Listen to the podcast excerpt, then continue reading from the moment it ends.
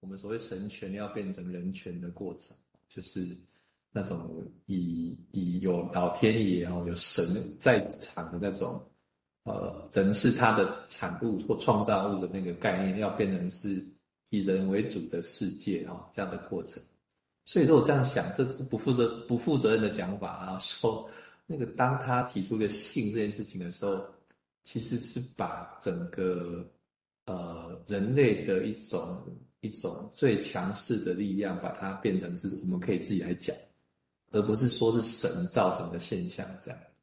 因为早年那个子宫游移的问题啦，或者是更早年，也许学地震有人会说它是被附身啊，或者是被等于是被鬼神所控制的这种概念，其实到那个时代已经开始有了一个转变这样子。啊，可是这中间有时候断裂的啦，不见得是连起来的哦。我我是自己把它连起来了哦。意思是说，我们如果要用人的行为来解释这件事情的时候，我们有没有什么工具、什么文字是可以拿来使用的这样？如果不去讲神了哈，不然其实神权我们现在回来讲也是很阳具的概念了，就是它是一个一统江湖全人的一个存在这样子。那甚至刚刚建荣一直提到那个婴儿的事情哦，我们说小朋友就是一个婴儿，就是一个世界的霸主这样哦。这是一个时代更迭里面其实会产生的一种一种实用的名词，或者它到底在隐约在在对抗或者想要脱离的是一个。什么样的一个一个背景啊、哦？大概会有这样的一个想法在里面。我这是联想哈、哦，这是我自己的连结哈、哦。好，我们再回到建佑这边哈。哦，所以又再又再回来弗洛伊德这边哈、哦。所以嗯，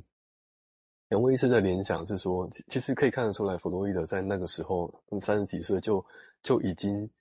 看到一些、感受到一些不一样的事情是，然后他他。就像是个革命者一样，或者提出新的看法，呃，推翻了神权的感觉这的那个这个概念，然后把性这件事情也变成是可以拿出来讲的，以至于说好像有一个精神可以留下来，是我们现在不只也讲性，其他东西都来讲，哦，所以才连连看这样子。可是、呃、回到文章吼、哦、Charcot 使用的催眠暗示呢，主要是为了示范的目的，而不是作为一种治疗的手段，因为它是让。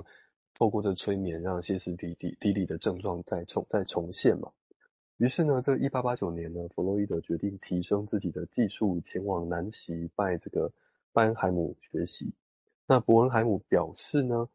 催眠是一种使用语言作为载体的暗示，而不是医师凝视眼睛的磁力，从而将这种方法转变成一种真正的心理治疗技术。而弗洛伊德一回到维也纳，也就付诸实行。那这边再再插入一段呃蔡医师的文章哦，他说在给弗莱斯，莱斯就是他耳鼻喉科的好朋友哦，呃弗弗洛伊德提到说，他在翻译小寇这本书的时候，并不全然那么的有意愿，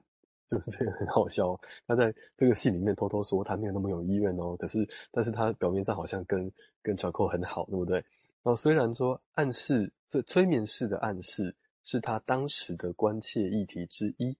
但是他其实没有那么有意愿，或许跟他后来再去南极学到的事情会有关系。就然而在他另外一本书、哦、自传的研究里面再度说到的，从一开始我就是以其他方式运用催眠术，而不是运用催眠式的暗示。那弗洛伊德说的其他的方式的催眠术，也就是 Breuer 的催眠术，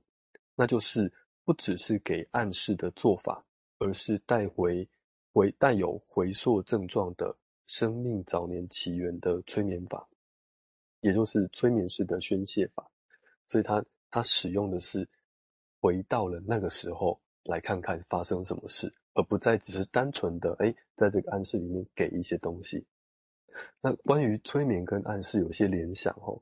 呃，有一种催眠像是说，其实我们大家都看过全面全面启动嘛，对，但是在那个是在梦里面到很深处的保险箱里面放下一个东西，放下一个在它暗处里面看不到的东西，让它慢慢的发酵，就像是在这个意识的光照不到的暗处放下一个建议，然后让这个建议像是这个原本就在那边的一样，让潜意识接受，然后以对对意识有更多的影响。可是所接受的这个暗示的内容、哦、或者暗示的行为，或者是给予暗示的对象，在没有亲口看看亲眼看到潜意识是如何处理这些素材之前，我们真的还不知道那这些被放下去的东西它本来就是它的样子呢，还是它会因为放置的人放置的方式而开始长出自己的逻辑。这些我们就是碰触到了更深的潜意识了。所以这个被放下来的外来物啊，最终呢能从呃建议的铜变成分析的金，还是还是说它变成一个比较失败的例子，像是著名的安娜欧，他的幻想中他说啊，在 Breuer 布布洛伊尔医师他去休假的时候，他开始说啊，我跟我怀了布洛伊尔的医师的孩子了。那作为一种好像面对这个分离所产生的事情的一个的一个症状。那这是因为正是因为他讲的这句话是在 Breuer， 他后来就没有办法继续跟这个安娜欧工作下去嘛。所以这些放置的东西到底会浮现出什么，变成什么，这个仍然取决于潜意识的运作机制。而古典的催眠式的暗示做法其实不容易成功，就很像分析的诠释一样，我觉得我们也不会说我们的诠释就是正确的，而是这是一个敲门砖，我们放了，然后可以看看潜意识有什么样的变化，什么样的样貌，就好像整间的个案对于某些建议的反应是抗拒或者容易引起情绪的，也都不全然是治疗者的失败，而是那是一个新的发现，哦，放了这个东西，给了这句话，居然有这样子的反应啊，或者居然可以让他想到这件事情啊。那这些这些过程就很像是弗洛伊德从催眠出发走向潜意识的发现，这个基于某一种语言某一种技术的失效，或许反过来成为进一步理解的成功。好，我先停在这边。好，呃，大家听到这样的一个的的说法，大概就会知道直接的分析，呃，有一有一部分真的还蛮。还蛮神秘的齁，就是说我要去猜，我要放个东西，当然是讲一段话齁，放进去，然后看看会不会有什么反应之类的。但这也不能乱猜嘛齁，因为乱猜通常就呃就就也不见得猜得中了齁，啊第二个也会就好像就没有脉络可循了齁，所以即使我们要猜，通常也会从一个比较有脉络的地方去猜这样子齁。因为我想到说，就像我们在高速公路开车齁，如果遇到塞车的时候，你下交流道，假设你没有导航哦，现在都有 Google 嘛，那另外一回事。假如都没有的时候，你要你要怎么走这条路？通常就会安全的先顺着高速公路的方向走走看那样子哦，然后等到没有路了再转转转。可是总是会有一个高速公路的方向在那一边，因为等一下还要再上去，因为要避开那个塞车路段。好，这是一个很白话的说法，意思是说也不能乱猜。但是猜了如果不通就得再换方向，变成是这样的一个概念这样。好，这个再请守宏医师。好，我我先讲一下，就是我觉得他在那个文章里头会讲到那个不是那个磁力这件事情，嗯，就是不是凝视眼睛的磁力，我想这个起源主要是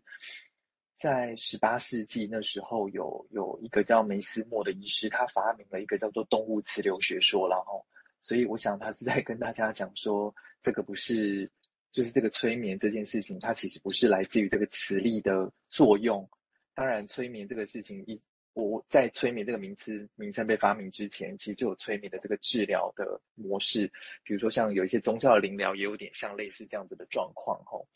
那他只是要跟大家讲说，这个跟那个磁力可能不一样，而是有一些心理的参与在里头吼。那那个这这边有讲到说，他是用语言做载体嘛？我想我们现在都很能够理解，就是所谓的催眠啊、暗示啊，感觉就比较像是说用催眠当载体，然后我把一个意念放到你的脑子里，让你以为那是你自己的吼。那我我觉得这时候我们就得想想看那个语言这件事情吼。其实上一段那个建议是有讲到那个语言有局限这件事情，所以我觉得语言有时候在在嗯，我们遇到很多事情，比如说呃情绪啊什么的，我们要向向内接触或向外沟通的时候，好像似乎都得用语言当中间的这个 association 这个连接的工具哦，所以它当语言作为一个载体，好像似乎可以向内理解自己，也可以向外